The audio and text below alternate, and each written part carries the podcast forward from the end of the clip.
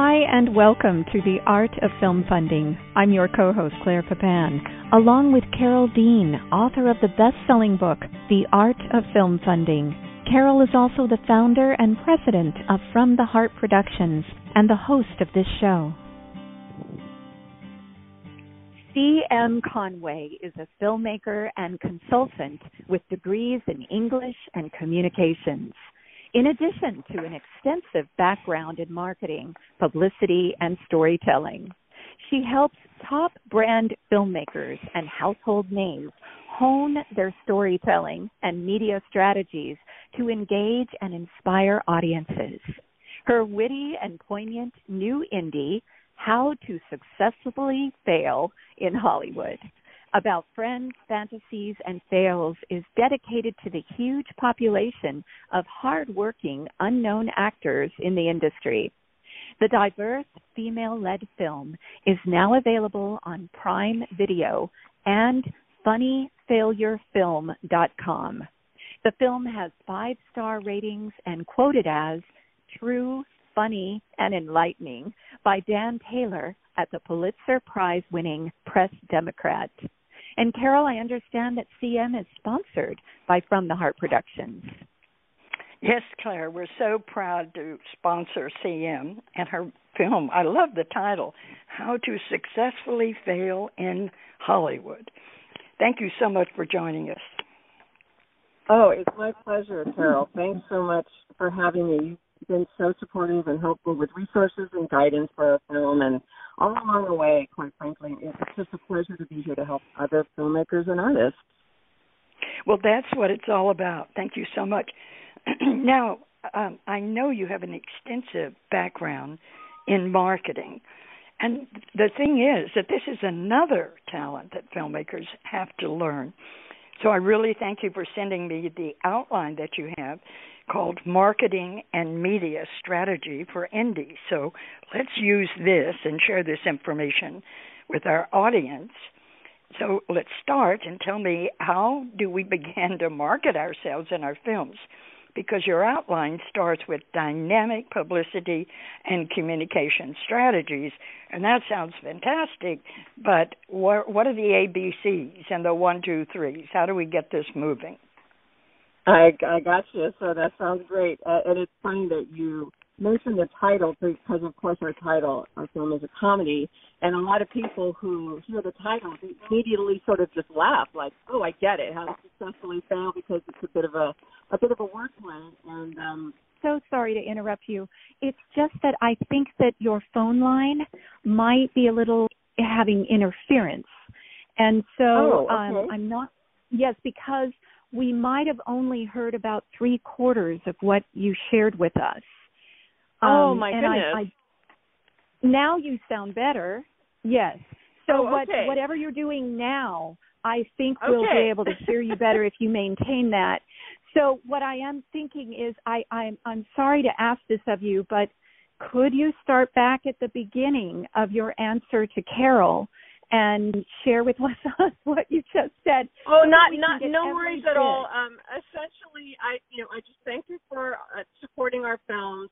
And that really, in just sort of as a grand sweep, that a lot of the tips I'm sharing today are used by some of the top brands in the world, and that many of them, they didn't become top brands by accident. A lot of thought and care and time went into a lot of known brands that we know for certain qualities, for certain reliability, for certain loyalty, for certain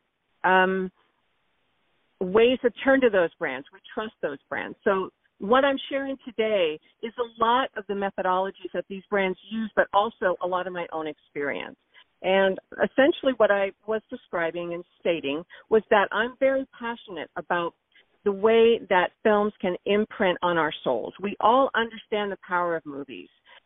They are such a powerful medium on so many levels, and they utilize the ancient power of storytelling, which is a way of crafting powerful narratives that really make a difference in our lives. And so we know this, and that's why we love movies. So if your movie is memorable, then you need a message that is memorable and it makes a direct impact. And it needs to be unique, simple, and reach your audience in a way that is authentic. And it touches their primal emotions aligned with your film. So, for example, if you have a funny film, you touch their funny bone.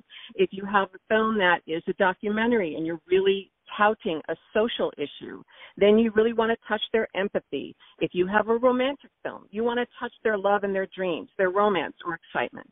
If it's a thriller, say, you're their excitement.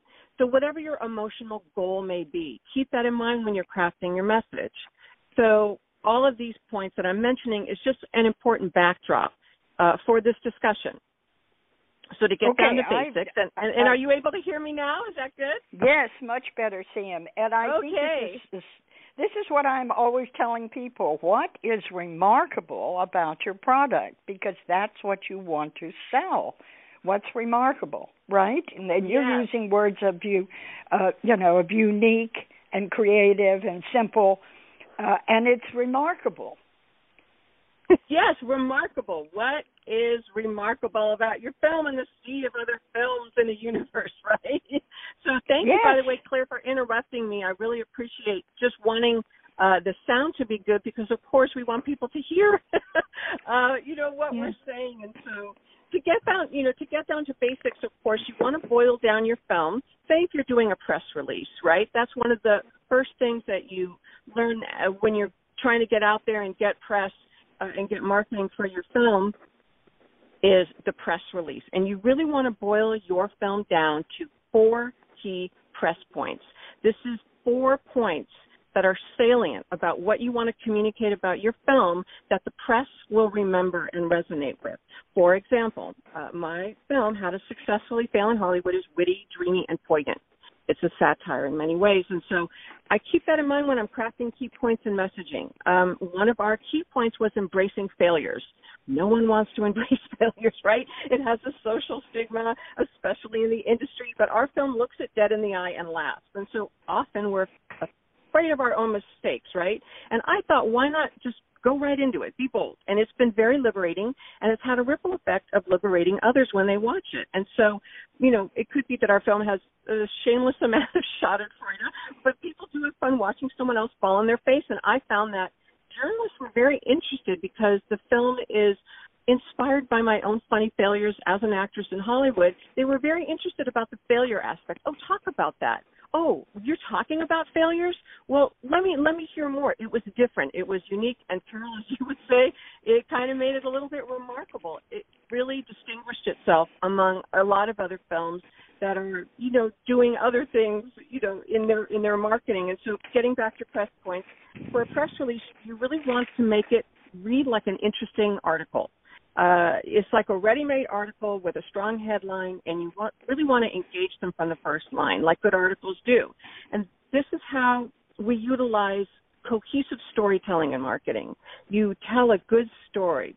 Boy, do people love a good story, right? It's a language as old as the ages. It reaches people where they live.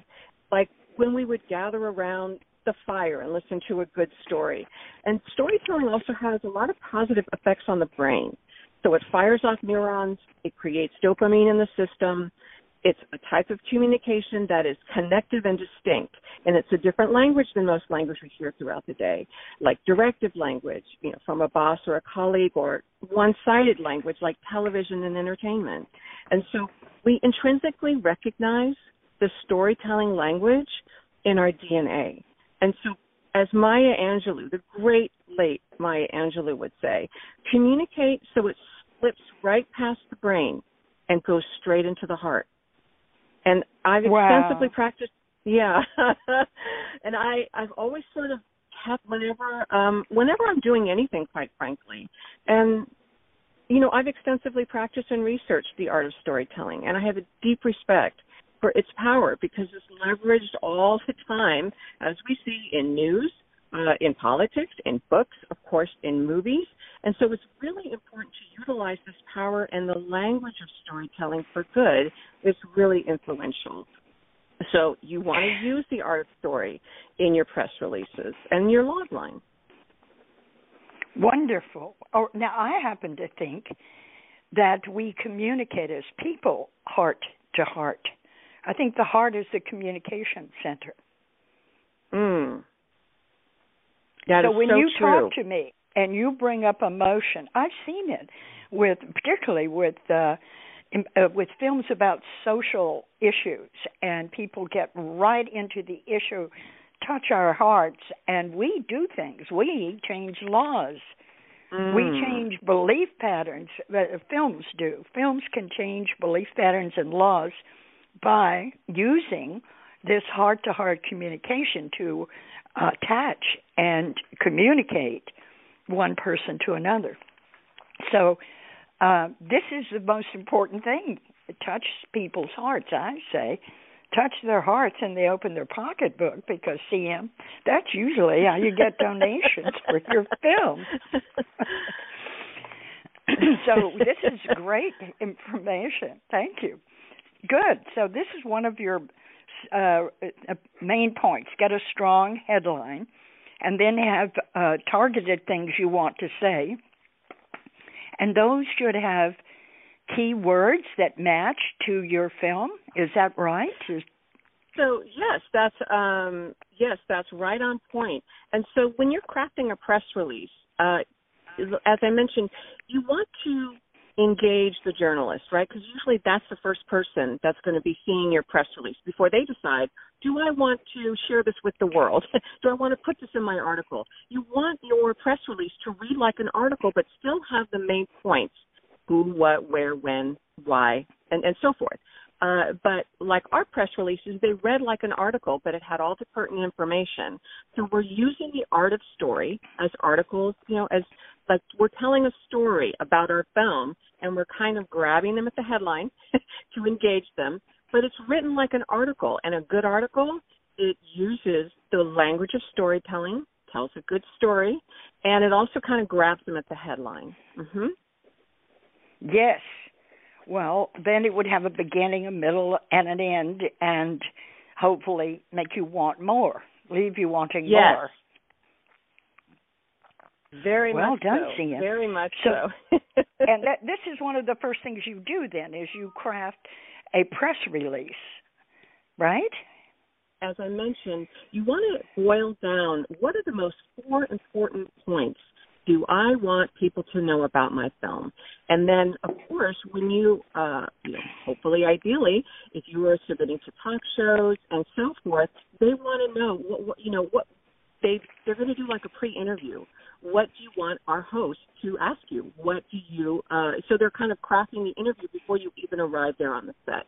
And so they usually want to know at least 4 points that you want them to know or their host to know to ask you.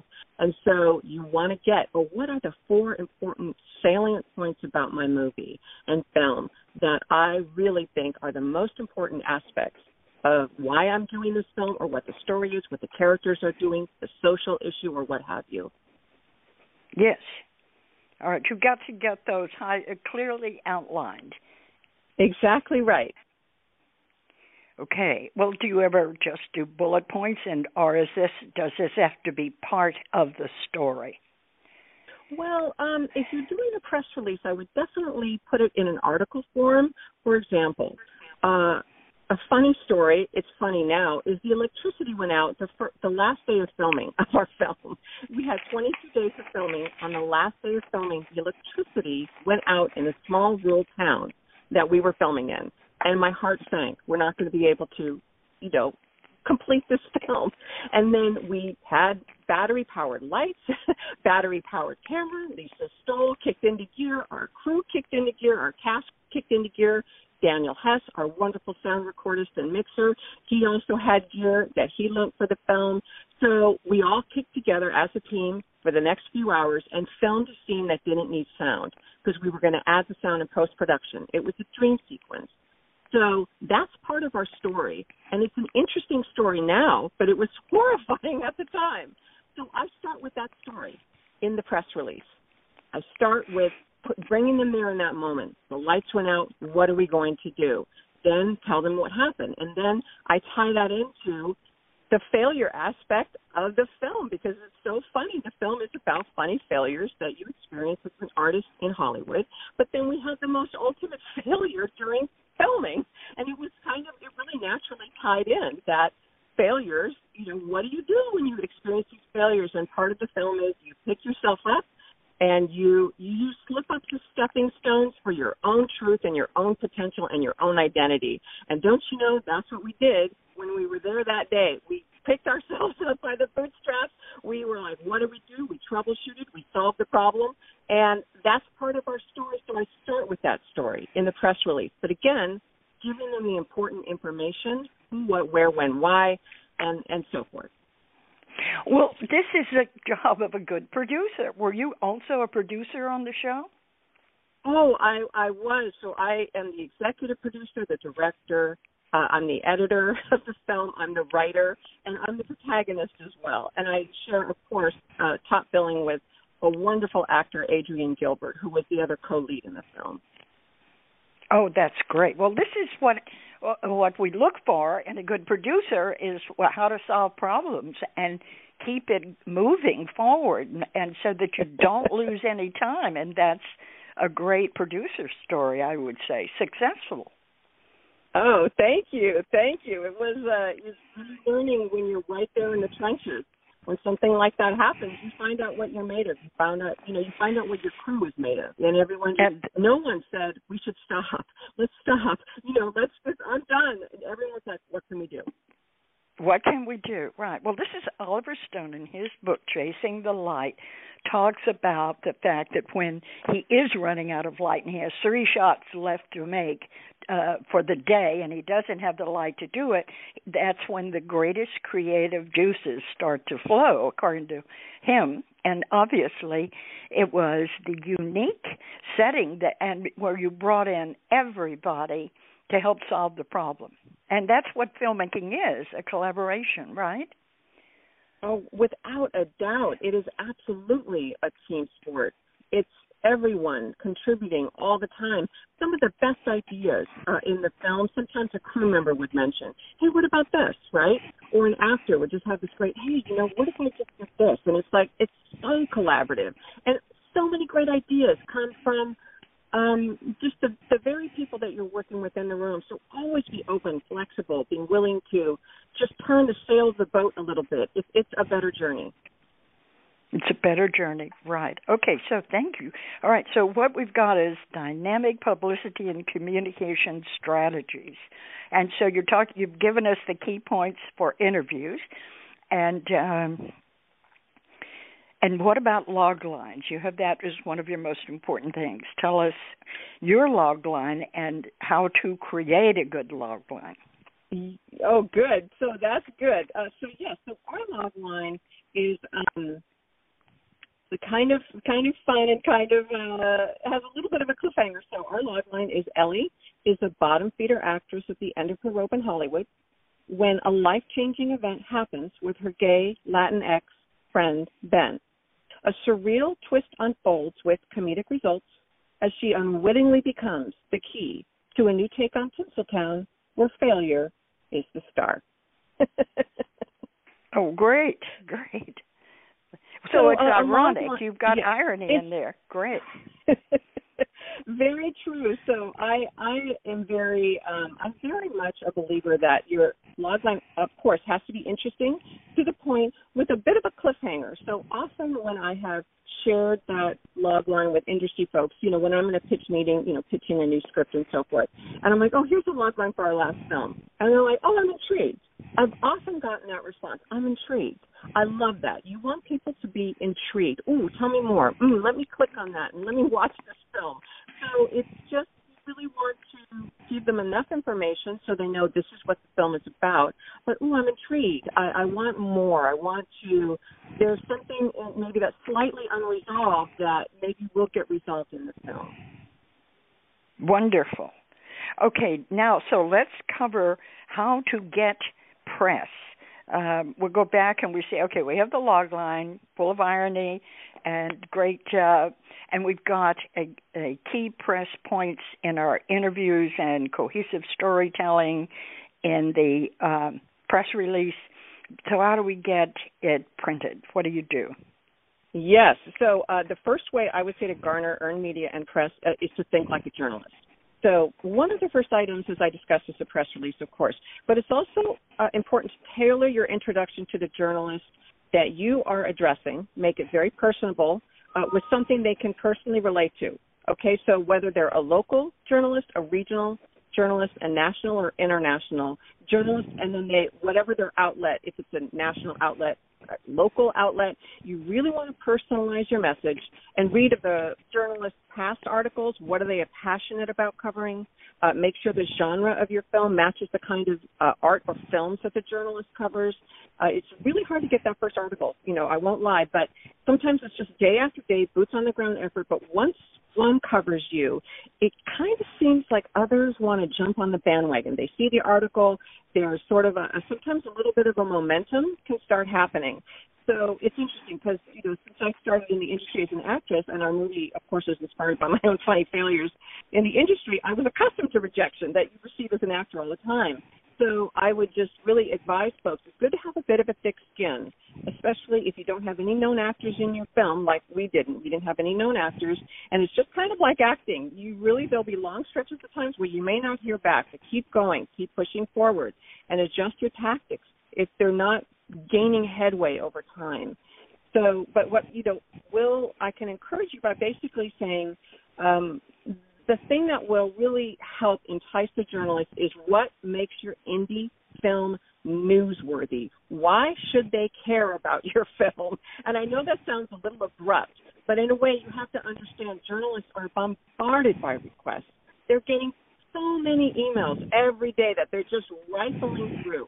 You have to think like a journalist. If I was on the other side of this email, what would grab me? And so you don't want to get lost in the other sea of films, right? Studio films, they have celebrities or a franchise that they rely upon. We as indie filmmakers, we're outside the system, and we need to find out what makes our film newsworthy. So you do a lot of the legwork for the journalist. How does your film, say, integrate into a larger topic or story, a local or regional story if you're addressing a local journalist? But if you're doing kind of a national outlet, how does your film tie into, say, a larger story? It all gets back to the story, you know, like I said, you know, for example, our film, we had a remarkable grassroots aspect to our film. A lot of local businesses, they provided locations for our film. We had an amazing skeleton crew. We have over 90 actors in the film. This includes, of course, extras and minor parts. And we shot on a super micro budget. So this was very interesting to a lot of the local press. We used a lot of local businesses. Of course, we wanted to help advertise these local businesses that helped us out. And they in turn, you know, the businesses kind of wanted to help get the word out about our film. So this is kind of a grassroots way that you can kind of create your own community engagement. And then, of course, the local press is interested in, yes, of course they want to help promote the local businesses, but this happened very organically, I must say. It wasn't something that was like a method. It was more that I was very interested in really helping promote the local businesses. So this is brilliant, wonderful way to make a film. And I have to tell you, I think that this micro budget is here to stay. I think more and more people are going to go back to low budget films. Because that's what's going to happen. That's what I see coming up. Years ago, we had a guy named Dove Simmons in the film industry. He was a line producer for Roger Corman, and he started teaching people how to make a film for under $100,000. This is when you had to buy raw stock and have it developed, and the editing process was much longer and more expensive. So that time is coming back, I'm sure, CM. I think now we're looking at how to make a film for $50,000 or under. And so what you have learned is important for going forward for future filmmaking. So,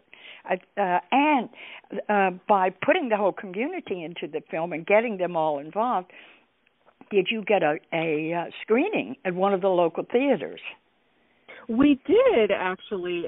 What was kind of amazing is that we had a wonderful, of course, we had a private screening with our cast and crew at a wonderful local venue, and then we debuted at Summerfield Cinemas in Santa Rosa, and it was just, it's just a lovely theater. They really support indie filmmakers, and we had just a wonderful little press tour around that. That was phenomenal, quite frankly, and it was such a celebration. It was so wonderful, such a positive experience, and we got a lot of great press around it, and it was a lot of fun. So it's really remarkable when you are doing something genuine, and I really can't overemphasize this. You know, when we're talking about branding and marketing, all that, especially if you're talking about a narrative film and you're really doing something, you know, meaningful, that wants to make a difference. That's what we really wanted to do with this film. It's very important to have your marketing and messaging and all of that just come from a very clear, genuine, authentic place. It's not wanting to create a message to get a click or a conversion. You really, at least for us, I can only speak, for our film. We represent the Latinx gay community very authentically in our film. Our lead actor, Adrienne Gilbert, he authentically represents this community. We have a lot of diverse actors in the film. Our film is led by women. Gender equity was very important for us. And so we sort of took a gamble that the public would relate to and root for our film that represents most of the industry, right? The underdogs and the unknowns. We're unknown filmmakers, and we have a lot of unknown actors in the film. That was very important for me, coming as an actor in the industry, it's very difficult for unknown actors to get a shot. And so we sort of took this gamble that we represent most of the industry, right? And so the public is we were just sensing with this momentum that was happening. Journalists were, especially local journalists, were interested in covering that, because that isn't covered as much as, of course, as a celebrity walking down the street with a cup of coffee that can get covered at any point in time. Celebrities and big franchise films, they get the coverage. They walk around the corner, a celebrity, like I mentioned, who has a cup of coffee, and they get into the local news. And so we have to kind of work in a different way. But we really wanted to make a film that was like the unknowns. You are also important. Unknown actors, unknown filmmakers, you can make a difference, right? And if we can do it, you can do it. So that we made it more for the public than, I would say, what a studio would consider a typical commercial viable film, right? So our message was for our public and our audience, our target audience, yes. Well, this is part of your outline. Find a message that resonates with audiences, target demographics, and simplicity is the key, right? Mm-hmm, mm-hmm, yes. It's so true that, yes. Yes, well, simplicity is key. So, yes, go ahead. Yes, it's marketing, because the old saying goes, Hollywood is not a movie-making city. It is a movie-marketing city. It's marketing that brings everybody into the theaters.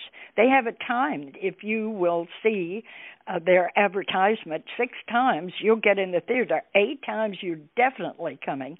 So they know exactly how to make those trailers to the second. They make them all the same length, and they pull you in. So it is marketing that's the key, and that's what you've done. You've put your time into learning how to market your film, and you seem to have done a marvelous job, CM. Thank you very much for sharing this. Now, because I want you to get into this brand distinction and integration. So what does it mean to have a brand? That is a great question, because brand, that word is, gosh, if I just had like a penny, not a nickel, but a penny every time I heard brand, in the marketplace, online, when you're hearing the news and you're hearing a journalist talk, or one of these personalities on a talk show, a brand. What is a brand? We hear it so much. And a brand essentially is who or what you represent. Who or what you represent. Sometimes a brand, a filmmaker, they might be branding themselves. Sometimes celebrity might be branding themselves. Sometimes an actor, they may be branding themselves, or a film. Your film is a brand, a product is a brand. Who or what do you represent? And so a brand, it's really, as I mentioned, you really want to stay to your core values when you're developing a brand, when you're wanting to figure out, what does my brand represent? What qualities? What tone? And so, many filmmakers are creatives, and sometimes the marketing aspect of our film, we understand this. So I advise filmmakers and actors, creatives, really think about early, what is your brand? What do you represent? Who or what do you represent? Because, you have to be careful. It's easy to get pigeonholed, right? A distributor wants to know, what's the genre? Of course, that's important. I understand that. As an actor, you think, I want to do these types of roles, and then once I get momentum, I'll do these types of roles, right? So Hollywood, the industry, it's very common for them to just want to slot you into a certain kind of image or brand, if you will. And it's very important, I think, to really think about, what are my core values as an artist? What are the core values of my film? And list those. What are the top maybe three core values? For our film, it was witty, it was poignant, and it's heartfelt. So those are the qualities. That's the qualities of this brand, if you will. And again, a brand is just what or who do you represent? And if you are branding yourself, it's very important to stay close to your core values, because stereotypes, like let's say if you're an actor and you're branding yourself, stereotypes, you have to be careful not to get kind of slotted in a stereotype. I often advise actors or filmmakers, if you are really trying to get into a certain category in filmmaking or as an actor, a certain type, that's fine. Just make sure what you really want to do is in there. Meaning, if you're a filmmaker and you're advertising your services, you have your reel, you have, of course, maybe the category that you're really good at, but make sure what you really want to do is also in there. Meaning, have something that you're really envisioning you want to have and what you want to work on. As an actor, let's say if you're a certain type of actor, you're a comedic actor, say, but you really want to do drama in your heart. Make sure you have a lovely dramatic moment. You have to create it, record it at home with good sound and lighting. Make sure that's on your reel, because you want to do what it is you really want to do. Isn't that why we're in this industry? We want to make the films that make a difference. We want to do the roles that make like you said, that can open up someone's heart and make them feel or think differently. So, yes, it's important to go along with what might work and might give you work, but always make sure you're doing what it is you really want to do or including that in your brand. Because why are we here if we're not doing what it is that we really want to do? Exactly. Well done. So how did you brand your film as funny and creative and unique? Tell us that.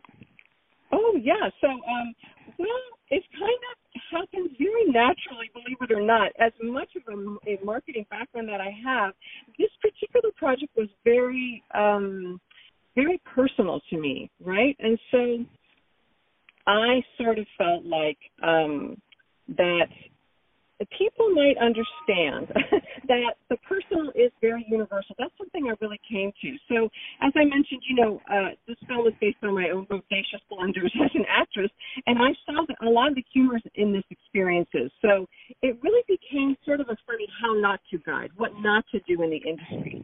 And then as I realized that sort of was taking hold, and people were really, interested in, it was sort of different, right? There's so many how-to guides in the industry, how to book the job, how to succeed. And I thought, what if I took it from the other angle? How not to. How not to, do you see? So that distinguished our film. It's been very naturally. It was more just like it evolved over time. And then, of course, I wanted to dedicate this film to all the unknown actors working so hard, hitting that bat every day. And it entertains, but it also brings them into all the funny, poignant experiences that actors have, right?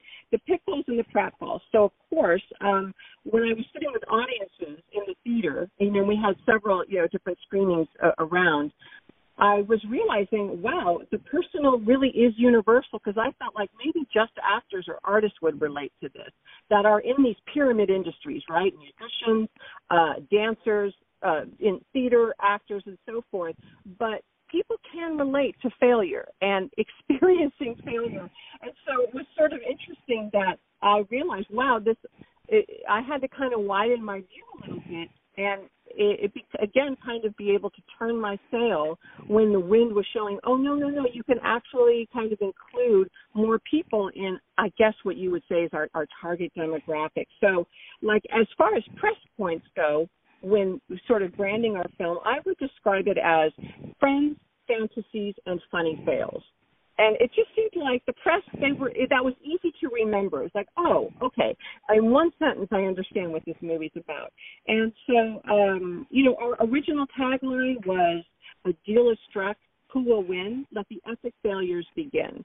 And over time, people just seem to remember, let the epic failures begin. And it stuck. So you really need to go as a writer, as a filmmaker, go, oh, what actually is sticking? Because what you think might stick and what someone remembers may be two completely different things. And so people would kind of echo to me, just in really different ways. It's an email message. Sometimes it's so funny. We partnered with a wonderful, just in our opening, our premiere at Summerfield Cinemas, Askama Studios, a wonderful San Francisco-based accessory store, had wonderful, they donated their wonderful purses. So we could use them for a raffle, just as a fun little giveaway at the screening.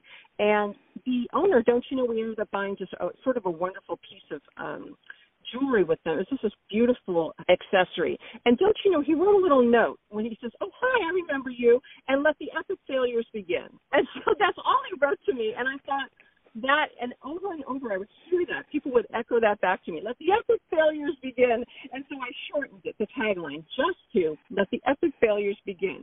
I kept it simple. So we also, by the way, a fun little branding thing is to kind of create maybe some kind of icon or recognizable symbol. And for our film, we had this really funny mascot in the film. It's this very lifelike dog created by an artist, Nancy Nguyen. And the dog is a metaphor in the film of fantasy and reality mixing together, which happens in the film a lot. And so I would bring this funny dog to these theatrical screenings and media interviews, and people loved taking pictures with this dog, and they would post it on social media. And then, before I went to the studio interview, because they were promoting this wonderful theatrical debut that our film was having, I emailed them the picture of the dog, just as a really funny lark. And then I decided at the very last minute before I left for this interview, I'm just going to take the dog with me, who knows. And I thought, God, they might think I'm just a little ridiculous with this dog, but don't you know that as soon as I got on set, the woman that was leading me in the room, she had an earpiece, and she turned around and she goes, the producers would like a picture of the dog. So just remember, when you're going to a studio interview, they can usually, there's cameras everywhere, so they can probably see you in a waiting room, in a hallway, when you go into the studio. And I guess they somehow knew I had this dog with me. And so they put it on set. I had the poster already with me. They took the picture and they put it right up on social media. And so it's like, Indiana Jones has the fabulous, fedora, right? And we have our funny dog, Cassie. Oh, how great. That is incredible. Of course, everybody loves dogs, and there you go. That's a wonderful story. Well, C.M., tell us, where is your film now, and how can we see it? Oh, thank you so much for asking. And so folks can go to our website, FunnyFailureFilm.com. I have an outline, by the way, of our discussion today. And so if folks don't want to take notes, they can get a little freebie there. I also have other freebies they can give. They just click on free bonus on our website. But our film is also on there, and they click, and it's available on one of the top streaming platforms. And so we're really very excited about that turn of events. Again, sometimes you roll the dice and you win, and it's just been a remarkable process, very, very affirming that sometimes if you just have that little voice do this, right? Because I'm a first-time filmmaker. I just listened to that, and that's why I really encourage other filmmakers and artists. Man, if there's something in the back of your mind you want to do, do it. And so you can just go to FunnyFailureFilm.com, and our links to our film are there. And, of course, if they want a free bonus, they can certainly have one, or reach out to me if they need any help. Yes, CM, that's really important, because you do work for people and helping them brand their films and or even brand themselves, right? Exactly, yes. And sometimes folks really have a sense of what they want, and they just maybe need just a little bit of a guidance and clarity, because sometimes if you have someone like myself who's worked over time, really being able to kind of parse out what may not be more salient or what might be very prominent or what might be very important to the film, the filmmaker, the actor. Sometimes you just need someone that can gild the lily, so to speak. It's just really helping emerge what's already there, but what really might be very memorable and succinct and make an impact. Yes, thank you very much. We all need help, and particularly when you're talking to someone who's done it and understands it, because you know what works, but from experience, and that can be very helpful. But what I love the most of your interview so far is talking about the fact that you've got to use your instincts. I think instincts are the filmmaker artist's greatest attribute. It's your basic need for understanding that you are, all of us have this natural instinct, and if we just listen to it, we can move mountains, literally. Don't you agree? When you do what you know you feel you can do, you can achieve it? I believe that wholeheartedly. I'm so glad you brought that up, because I think, in this digital age, we are pulled in so many directions. Our attention is being grabbed in so many ways, and I think it can get really distracting. And I think we forget we have the seeds within us to make the right decision. And all we need to do is, I think, sometimes remove ourselves away from distractions just to get to that really clear place to say, oh, I have this hunch of what to do. When I was writing the script of the film, after I worked on it for a couple of years, it first became a novel and then it became a script. And so that was, a few years. I suddenly had this really strong instinct of, make this film. And I thought it was my first film. I had never made a film before. I had done smaller projects. But it was like I was literally looking or hearing my intuition saying, are you talking to me? Make this film? Are you kidding me? This is a feature film. I've never done this. But something was so strong in me. And don't you know, after we wrapped the film, and I learned what I needed to learn on a feature film level. But again, I had done smaller projects, but nothing like this. But I thought, I'm just going to go in, learn what I need to learn. And I also had an amazing team that coalescing. And so don't you know, we wrapped right before the pandemic hit. And if I had not listened to that voice, there's no way we would have been able to make that until years later, right? And that's why I love what you're saying, because you really have to. Sometimes your intuition has a timeline. Right now, it's saying right now, and you go, but, and it's going no, right now. And that's what was happening with this film. And so I love what you just said, because sometimes we are getting that voice, and sometimes we push it away. And I say, don't do the thing you want to do, that your intuition or your gut is saying. Do this, because it knows. Sometimes it knows something we don't, and we just have to follow it.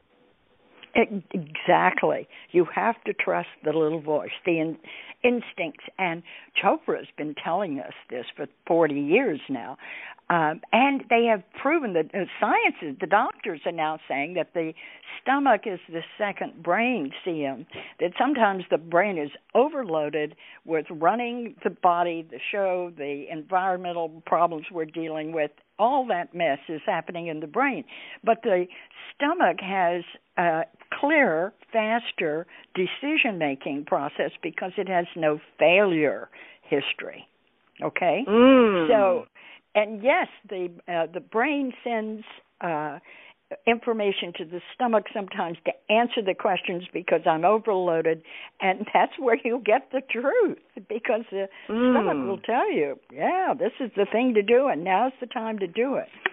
So using that instinct for decisions, too, in filmmaking is so important, because you will find at the end of the day, even though you're running on instinct alone, not experience, but instinct and listening to those people who are more qualified, more experienced that you surround yourself with, you have been very successful in that.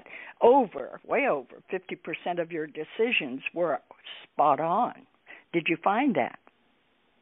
I did. It's funny because, again, when you kind of listen to that intuition like you're saying, and if you keep doing it, if you kind of just keep going back to that, because sometimes, you know, in a shoot day, you have to, like, make quick decisions. And you really have to, again, not go into that overloaded brain place, but what is my gut telling me? And I would say 9 times out of 10 when I trusted my gut and said, just do this, go with this, choose this actor, you know, kind of go with this this person, you know, whatever, and then you're now in, and someone maybe has an idea, well, that sounds good, oh, my gut says yes. And so you have to make a lot of decisions in a short amount of time. And so, boy, you had better be honed into trusting your intuition, because I do believe there's a lot of natural wisdom that just resides there that I think we're still even figuring out. And so our brain wants to analyze it, but then the gut's like, already has the information. So I think sometimes we have to just make sure that it really is our gut, and maybe not fear, not being able to be persuaded by someone who might be, or some kind of force that might be out of fear, where we're just in this general sense of like, oh, maybe I should just do this, because usually I feel like the gut, it's very clear and even almost neutral, meaning like it's that the information tends to be very, very clear without a lot of sauce, shall we say. And so sometimes we just need to put ourselves in undistracted spaces so we are tuned into listening to that. And as artists, as creatives, we really do have to listen to that voice, because I think some of the most remarkable art has been created people that have listened to that voice. Exactly, and look what you achieved. That, I think it's an amazing story. A first-time filmmaker, and your film is screening online. That is fabulous, and you got all the press. Yeah, you really had a lot of fun, and you enjoyed the experience, right? You really had a good time making the film. I did. You know, Salma Hayek said something that I always remembered, and that is, if you enjoy the process, it's your dream. If you're not enjoying the process, it's someone else's dream. And I love that saying, because I loved every minute of it. Yes, it was so much hard work, but boy, it never felt like work. And I feel like if you're, part of our, you talked about how we branded our film. You know, there's a lot of minorities and diverse characters in this film, a lot of unknown actors, and that was really important to me, you know, really giving a shot to a lot of these. Some of them, it was their first film. And so I felt like, yes, let's do the anti-commercial thing. They always say, you got to have a known actor in your film. No, we want to do something meaningful. We want to do something. We want to give them the break. We want to have these wonderful, talented actors. There's so many great ones in the film. So we really wanted to do something that was important. And I think as filmmakers, as artists, we always have to remember, why are we doing what we're doing? Yes, we want to make sure something's commercially viable and all that, but also we can do something important and meaningful that makes a difference. And also can be, and our film is proof of that, that also people resonate with that. They do want to have, I know that sometimes when I stream a film on, you know, a top platform, and I see some unknown actors, and it's like, wow, what a unique gem of a film. I don't know any of these actors in the film, but boy, wasn't that great. And you're giving them something different and something interesting, and then you're also giving people in the film a chance, a shot. And so I think that's also important, that we always have to remember, why are we doing what we're doing?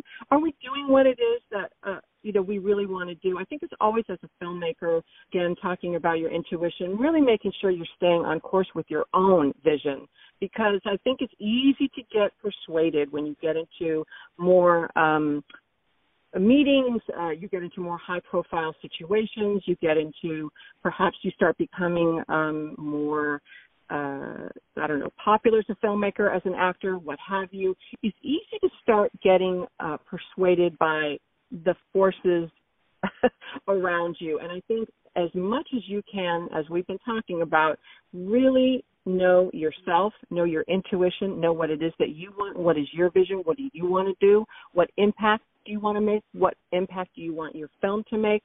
Always be keeping that in your mind and just making sure, is this aligning, you know, with that vision?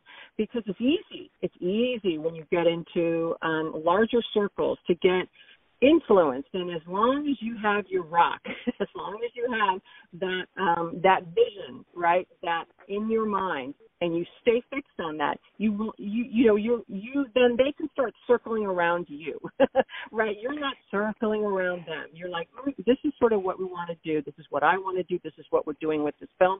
And especially if you're a director and a filmmaker, you have to be very clear about your vision, right? Exactly.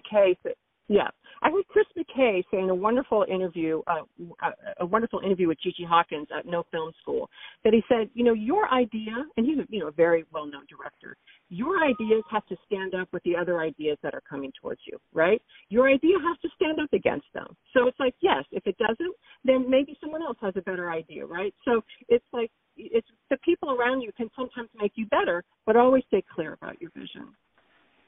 Well, yes. As a matter of fact, I think that filmmakers need a vision and a plan. They need to be able to know exactly where they want to be in 3 years. Sit down, think about it, see it, throw that vision out to the universe, and then when things happen in your life and someone offers you something, it's very easy to say yes or no, because all you have to do is ask yourself, will this take me to the future I want?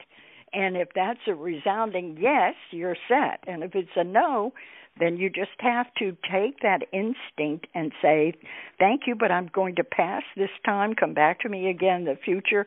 Never close any doors in this industry, but keep on going because you know where you're going. And how do we know that vision that we put out in the world doesn't allow things to come to us? Just like you said, you want people coming to you to help you create your vision.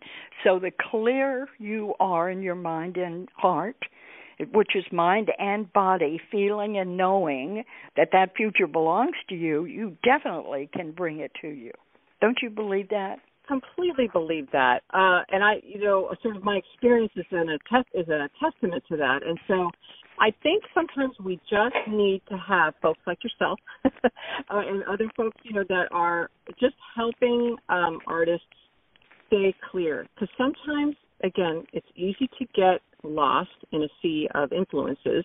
And so when we, again, kind of put our feet in the cement and say, this is what I'm standing for, this is what I want, I think people will be surprised at how then things get drawn to you, because you have now changed the matrix in the room. You have now said, wait a minute, I'm the center, and y'all are, in the room too, but I also matter, right? I'm also, everyone's equally important, right? But you don't, as an actor, a filmmaker, never feel like, oh, my opinion isn't as important as everyone in the room. I always feel like if you're the filmmaker, the director, you're the quarterback, right? You're kind of, you're making the plays. And so it's just remember that. You're the creative, you're the artist. Never forget that. Always feel like I am equal to everyone in this room, and I think it's easy as a creative when you start getting into larger circles, bigger rooms, bigger meetings, there's more at stake. Sometimes that's when it's really easy to be like, oh, well, maybe I'll just compromise this. Yes, we can compromise if it doesn't compromise our vision.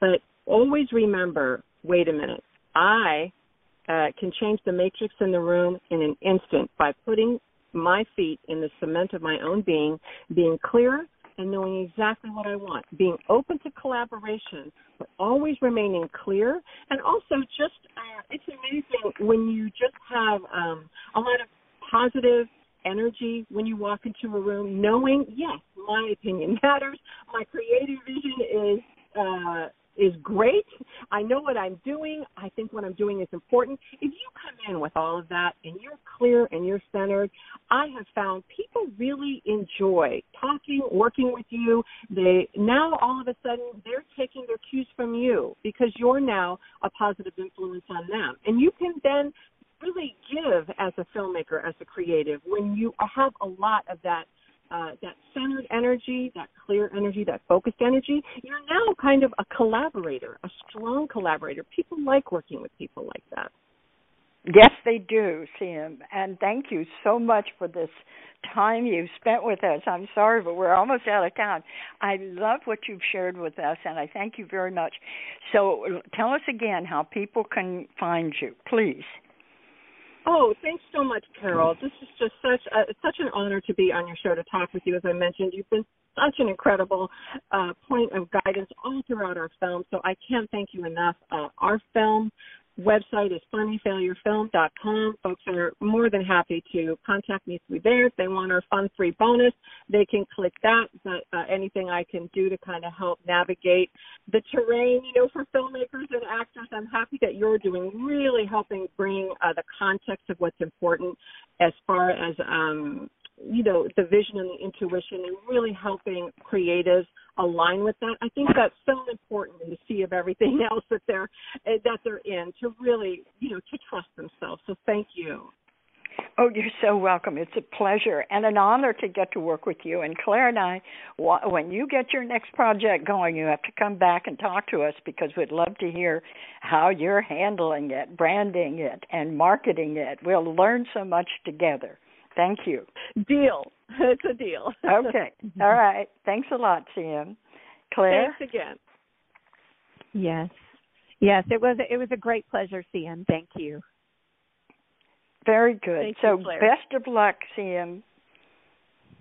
Wonderful. Thanks so much. Bye-bye. Bye. Okay. Be well, everyone. Okay. Lots of good luck. Bye. I want to remind our listeners that David Raiklin is a brilliant and talented award-winning musician who scores films and can compose music for a trio or for a full orchestra. David is a very good friend to the independent filmmaker and comes highly recommended by From the Heart Productions. If you need music to help tell your story, please contact him at davidraiklin.com. That's David, RAIKLEN.com.